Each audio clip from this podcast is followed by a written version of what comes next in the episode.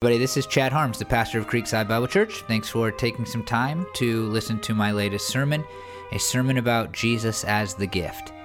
It will play in just a minute, but before it does, I simply want to say Merry Christmas and Happy New Year. I know that for a lot of you, the celebration of the holidays looks very different this year, but as the old cliche goes, Jesus is the reason for the season, and I do hope that you will have a good Christmas as you celebrate his birth, and a really happy new year as you're reminded, I hope, about uh, how God gives us new beginnings. So with that in mind, again, Merry Christmas and Happy New Year. I'm so thankful for all of you who listen to this podcast. Again, thanks for listening to this sermon. I really do hope that it'll help you to learn and live more fully for the glory of God.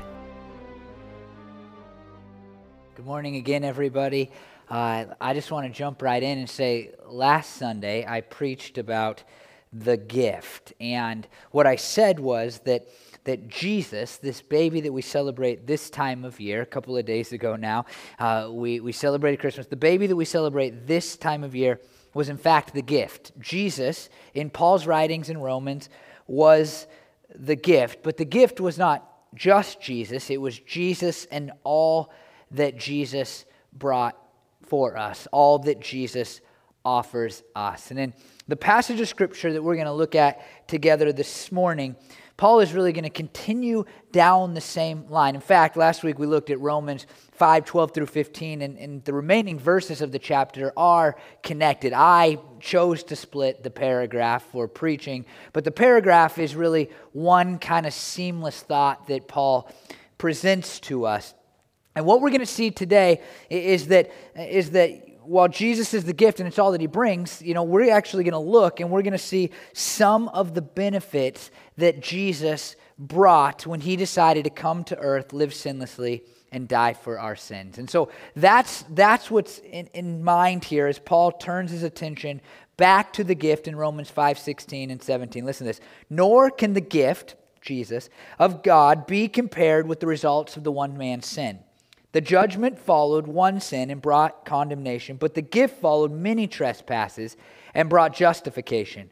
For if by the trespass of the one man death reigned through that one man, how much more will those who receive God's abundant provision of grace and of the gift of righteousness reign in life through the one man, Jesus Christ? So Paul is in the middle here of comparing And and even more contrasting. We'll see the comparison in a second. But but comparing and contrasting Adam, who was the first man ever created, and who Paul in five, twelve through fifteen said uh, it was the one through whom sin and death entered in the world. He is comparing and contrasting Adam and Jesus. And, and here he stops to just remind us of something that I think is just so intuitive, and that is that Jesus' gift, the gift that comes in Jesus through Jesus, is far better than, than what came through the sin of Adam. And the most obvious reason for this is that Jesus' act brings good, while Adam's act,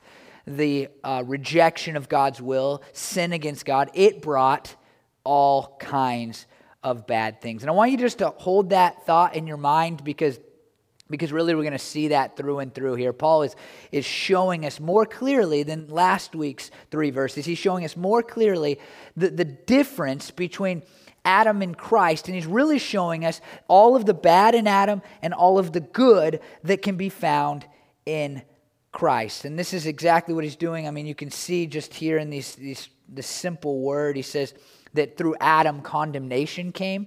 And that's an interesting word, because condemnation is exactly opposite of what justification means. If you've been around for this series, then, then hopefully you know by now that justification is to be declared innocent.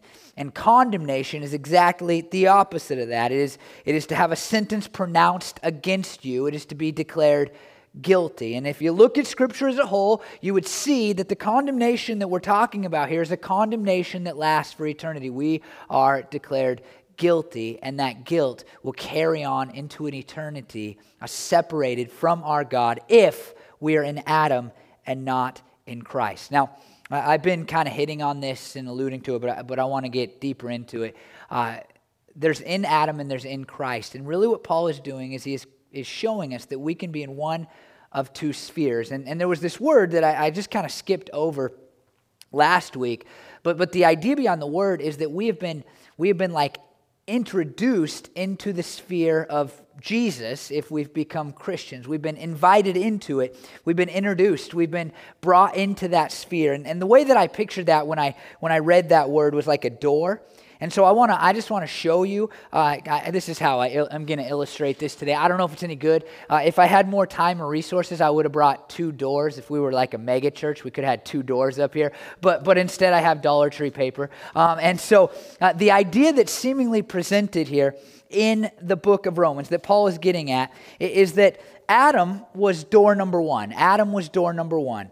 And I'm going to show you some words on the back of this later, but but he opened the door for us to be in, you know, sin and death and all of the condemnation that uh, that comes through our own personal sin. And so so that's door number one. I feel like I'm that old game show. And, and all people are born, and as soon as we're born, we are invited to we're invited in to this door. In fact, we just go in, and we willingly go in, and we don't even think about it. And so Adam opens up door number one for every person in existence, and we all then we move into the reign of sin and death inside that door. But but now Paul is saying there's another door, and that door is Jesus. The door is Jesus, and this door opens up Uh, a new sphere to us, a, a new way of being that, that comes with all sorts of good things that Paul begins to get into in the verses that we have already read. You see the word justification there, you see grace, you see righteousness, and you see life. And so Paul begins to say, okay, look, all of us, all of us, we're born, we enter door number one. But there is a way that you can go through a second door, and in that second door, you find so many great things that trump, that supersede, that do away with all of the stuff that is in door number one. And, and what Paul says here in, in the verses we've already read is that we are allowed to enter into this door because of God's abundant provision of grace. This is another contrast with Adam, and uh, I think that it's important to recognize that that we go into this door because of our own decisions, because of the things that we've chosen to do. We're born, this door is open to us, and all of us just so easily go in and make our own sin. But this door, we only can enter this door through grace, not by our own actions. And that's what Paul's getting at when he says that this door is open to us, this sphere is open by the abundant provision of God's grace. You're going to see us in this, this passage as we move along in it, uh, that grace is a really big deal. And, and I just wanted to find it one more time. I, I gave the same illustration the last two weeks. I'm not going to do it again, but I'll just say grace is simply receiving a gift when we deserved a punishment. And so Paul now has set this up.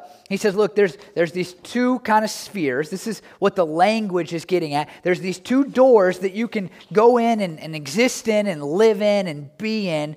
And, and the one you, you choose to be in by the nature of your sin, and the other only comes through grace. But in this door, that is where you find the gift.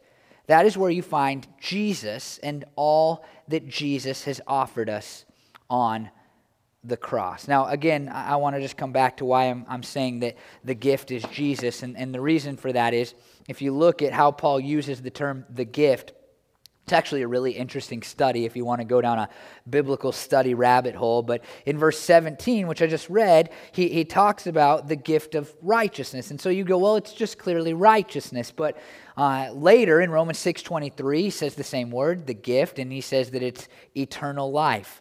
And in fact, in our verses this morning, he actually sets up the gift uh, and, and he sets it up against the trespass of Adam. And so it seems to be, we seem to see this connection really that, that ultimately the gift is in fact Jesus, the baby whose birth we are celebrating this time of year.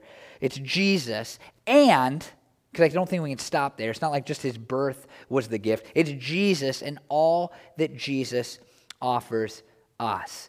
Grace, eternal life, so many things that we see in this passage that I'll come back to in a second. And so Paul is like, hey, uh, you know, the gift is not like the one who sinned. There's the language. The gift is not like the one who sinned, because this gift is so much better. The, the, the action of Adam brought death and sin, but the action of Jesus brings all of these incredible things that we who are Christians just get to live in. We get to be in the sphere of these incredible things. Uh, I mentioned last week, I'm going to say it again, just so you know I'm not just intentionally, you know, skipping over it because I don't want to deal with it. But sin is a big deal in, in Romans five, six, seven, and uh, and those three chapters specifically. And in chapter seven, I mean, it's like a deep dive into sin. And I want to I want to hash out what sin is, because I don't think that's a word that people understand anymore. But we'll do that in the coming weeks. Not today, not during the holidays. But the big idea here is that you exist. You exist right now. Every person I'm talking to online, you either exist in the sphere of Adam, where there is sin and death and condemnation, or you exist in the sphere of Jesus because of the abundant grace of God that, that really was poured out for you on the cross. And so here's then what Paul says in verses eighteen and nineteen. Consequently, just as one trespass resulted in condemnation for all people, so also one righteous act resulted in justification and life for all people. For just as through the disobedience of the one man, the many were made sinners, so also through the obedience of the one man, many will be made righteous. What's so interesting about this paragraph is in verse twelve, Paul says, hey, look, there's a comparison to be made between Adam and Jesus. And then Paul spends the next however many verses saying, let me tell you why they're not the same. It's a really weird way to, to write. But finally in verse eighteen, he comes back to the comparison. He stops contrasting the two, and he comes back to the comparison between Adam and Jesus. And, and it's quite a clear comparison, right? Just as Adam's sin brought sin into the world and death for all people, so the death of Jesus, the grace of God through the death of Jesus, so the gift that is Jesus, we can have universally, any person can have, we'll see who gets it in a second, but any person can have all of the good that comes with Jesus. Really, Paul is, is setting up the comparison between, between Adam and Jesus, because while Adam brought condemnation for all, Jesus offers salvation for all. It says that there's these acts. We read about the act of Adam last week. It was disobedience to God. He wasn't supposed to eat the fruit. He ate the fruit. But what is the the righteous act, or the act of obedience for Jesus? Well, we read about that in Philippians two, six through eleven. This is about Jesus, who, being in very nature God, did not consider equality with God something to be used to his own advantage. Rather, he made himself nothing by taking the very nature of a servant, being made in human likeness, and being found in appearance as a man. He humbled himself by becoming obedient to death, obedient to death, even death on a cross. Therefore, God exalted him to the highest place and gave him the name that is above every name, that at the name of Jesus every knee shall bow in heaven and on earth and under the earth, and every tongue acknowledge that Jesus Christ is Lord, to the glory of God the Father. The obedient act of Jesus was his willingness to come from the glories of heaven to earth, to become a man, a servant. Uh, and not only that, he, he, while living, he chose to willingly go to the cross. He died the worst of sinners' death. So that was the act of obedience. And so Paul says, Adam committed an act of disobedience, not doing what God wanted, and that brought all of this bad stuff. It, it brought you into a sphere that is filled with death and condemnation. But Jesus' act of obedience, the death on the cross that he died, it makes it so that you can have eternal life. That's what Paul is saying here. And so let me just again bring these back and make it really clear. Adam ate fruit. It meant that you could enter into this door, that you would enter into this door. Jesus died on a cross. That's why I made this red. Jesus poured out his blood on a cross, and it allowed for you to enter into a new sphere of existence. Uh, the story we believe as Christians is called the gospel, and I just want to make it really clear to you, each and every one of us is sinners. Each and every one of us, you know, not just because Adam did it, but because we do it too. We live here. But Jesus came from heaven to earth. He died on a cross, even though he was totally and perfectly sinless. And because of that, his death and then subsequent resurrection, because of that, God looks at us and says, if you will place your faith in my son Jesus who died for your sins, then you can move here. You can become a Christian who has all of this stuff erased, but not only that, gains so much more justification and uh, uh, reconciliation with God and eternal life and, you know, all that is encompassed in the gift that is Jesus. That's the story we believe. I hope that that's the story that you believe, because it's so important when we consider the incredible contrast uh, between Adam, his sphere, and Jesus and his sphere. And Paul is looking at us and saying, look, you, you exist in one or the other. You exist in one or the other. There is no question about that. But the comparison again between Adam and Jesus is that while this made it so, while Adam's act made it universally so, all people were sinners and, and destined for death and condemned, Jesus universally offered salvation to all people. And we'll see in the final verses who gets it, because not every person gets it. There is a big difference between Adam and Jesus there. In Romans five, twenty and twenty-one, it says, the law was brought in so that the trespass might increase. But where sin increased, grace increased all the more, so that just as sin reigned in death, so also grace might reign through righteousness to bring eternal life through Jesus Christ our Lord. Jesus Christ our Lord. And so let me just pause here and, and say that Paul immediately comes back to uh, the idea of the law, and I think it's It's really important to think about the law here, because I think what Jewish readers of Paul's letter would have thought in the first century, they would they would have said, like, oh, wait a minute, like, you're just summarizing this down to two spheres after all of salvation history. It's like that simple, like you're in one or the other. What about, like, our place in history? What about all the prophets and the things that they've said? Like, Paul, it can't be this simple. And so Paul then says this thing that would have been offensive to all those Jewish people. He says, the law was brought in so that the trespass might increase. Now,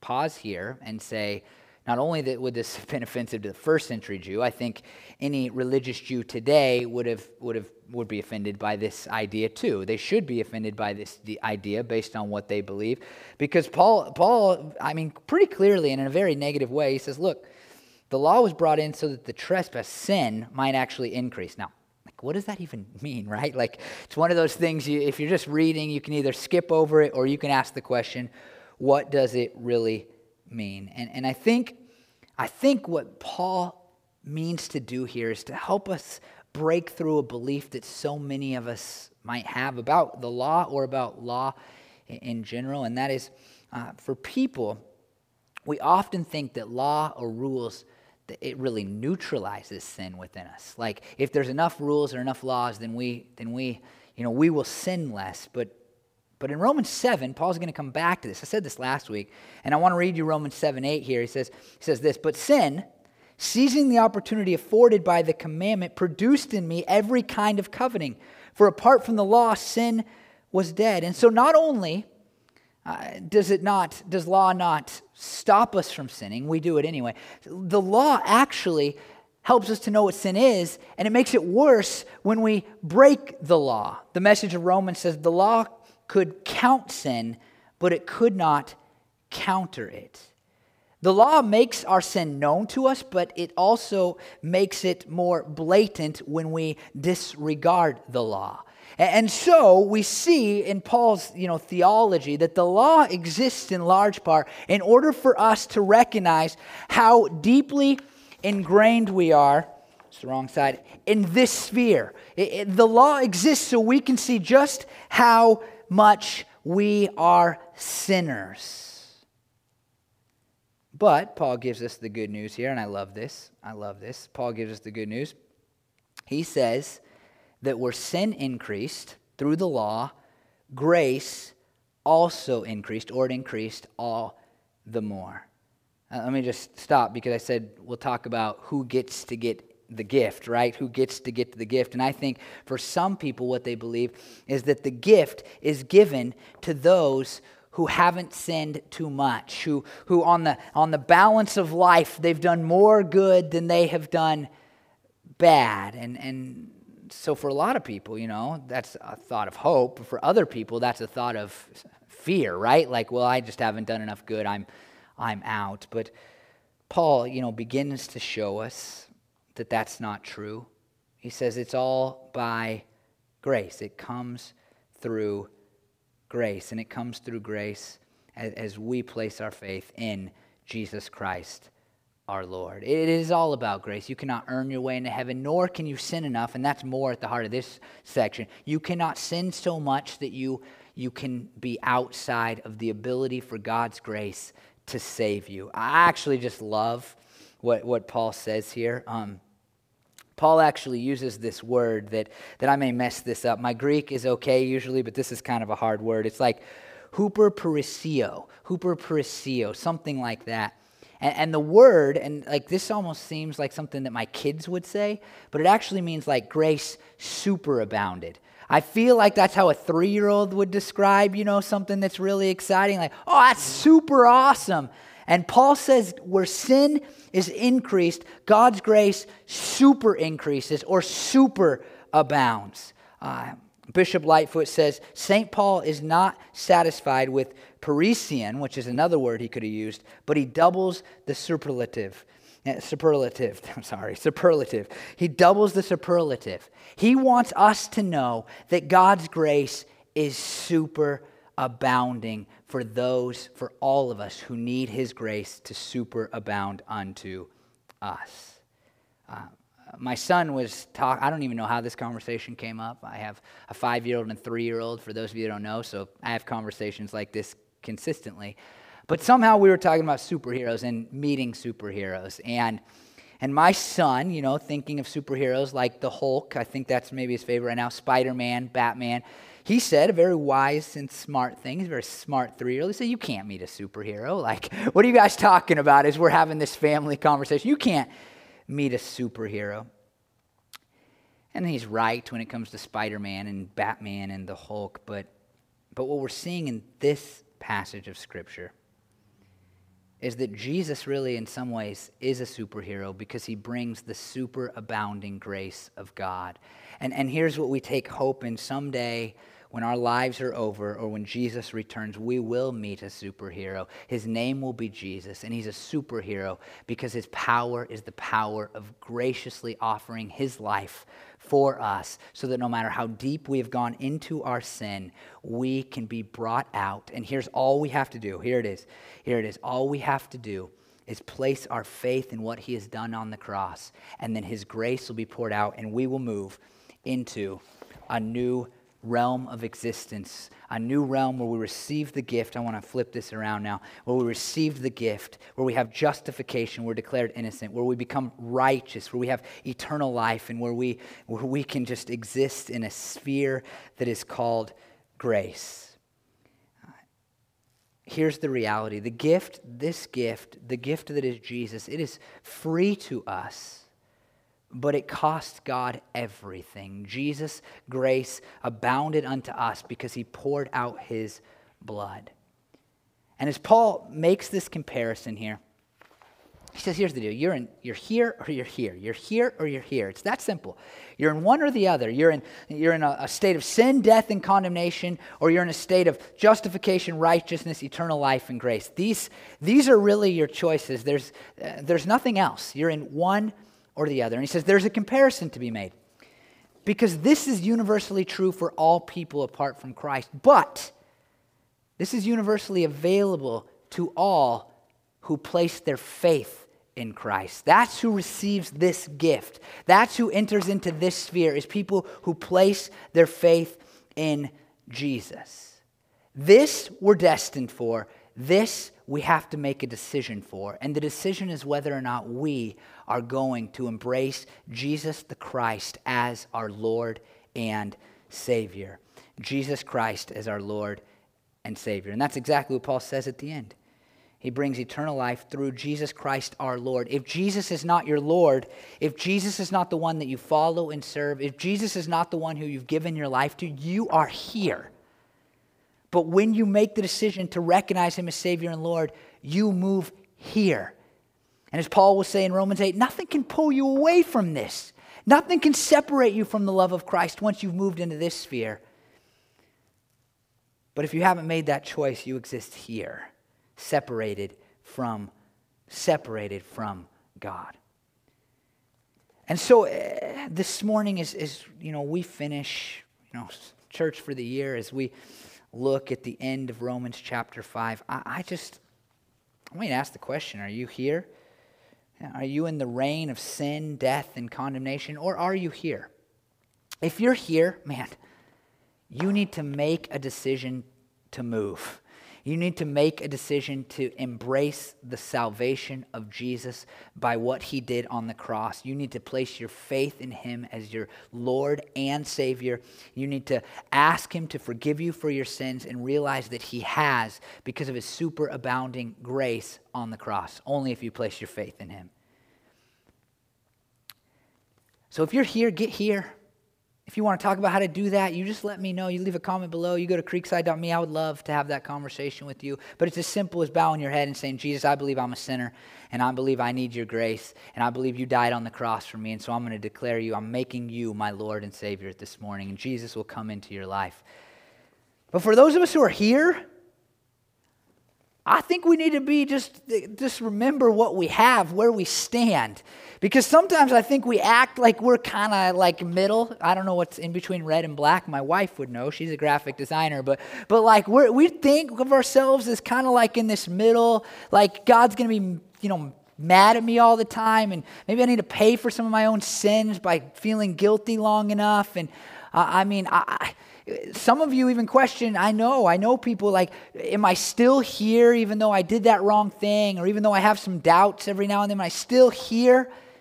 And the, the reality Paul is getting at is you're here or you're here. And if you're here, it's a really good place to be. And you don't need to worry about this anymore. You just need to keep pressing forward into your justification, righteousness, and grace. And I read eternal life last because this is what I think we sometimes forget.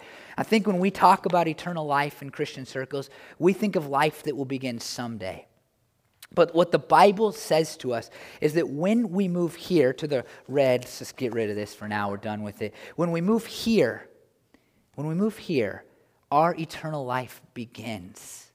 And it will last for eternity, and it isn't perfect like it will be someday, but it starts now, and we can have joy and hope and peace, and we can move away from sin, and, and we can experience grace on a daily basis. It begins now, and some of us need to start living as though we remember exactly where we stand, or better yet, who we stand in. Our Jesus, our Savior, who offers us an ever-abounding grace, a super grace that covers up all of our sins. I think for some of us to come back to the gift idea, since we called this series The Gift, I think some of us, we've received the gift of Jesus. We've moved into our new standing. But sometimes we fail to unpack it and remember the benefits of it. And if I could offer those of you that are here today, one thing to remember is that Jesus, like I said last week, is the gift that keeps on giving, and we need to do our best to remember and, and take hope in and celebrate and worship because of all that he has given us by choosing to come to earth and dying for our sins.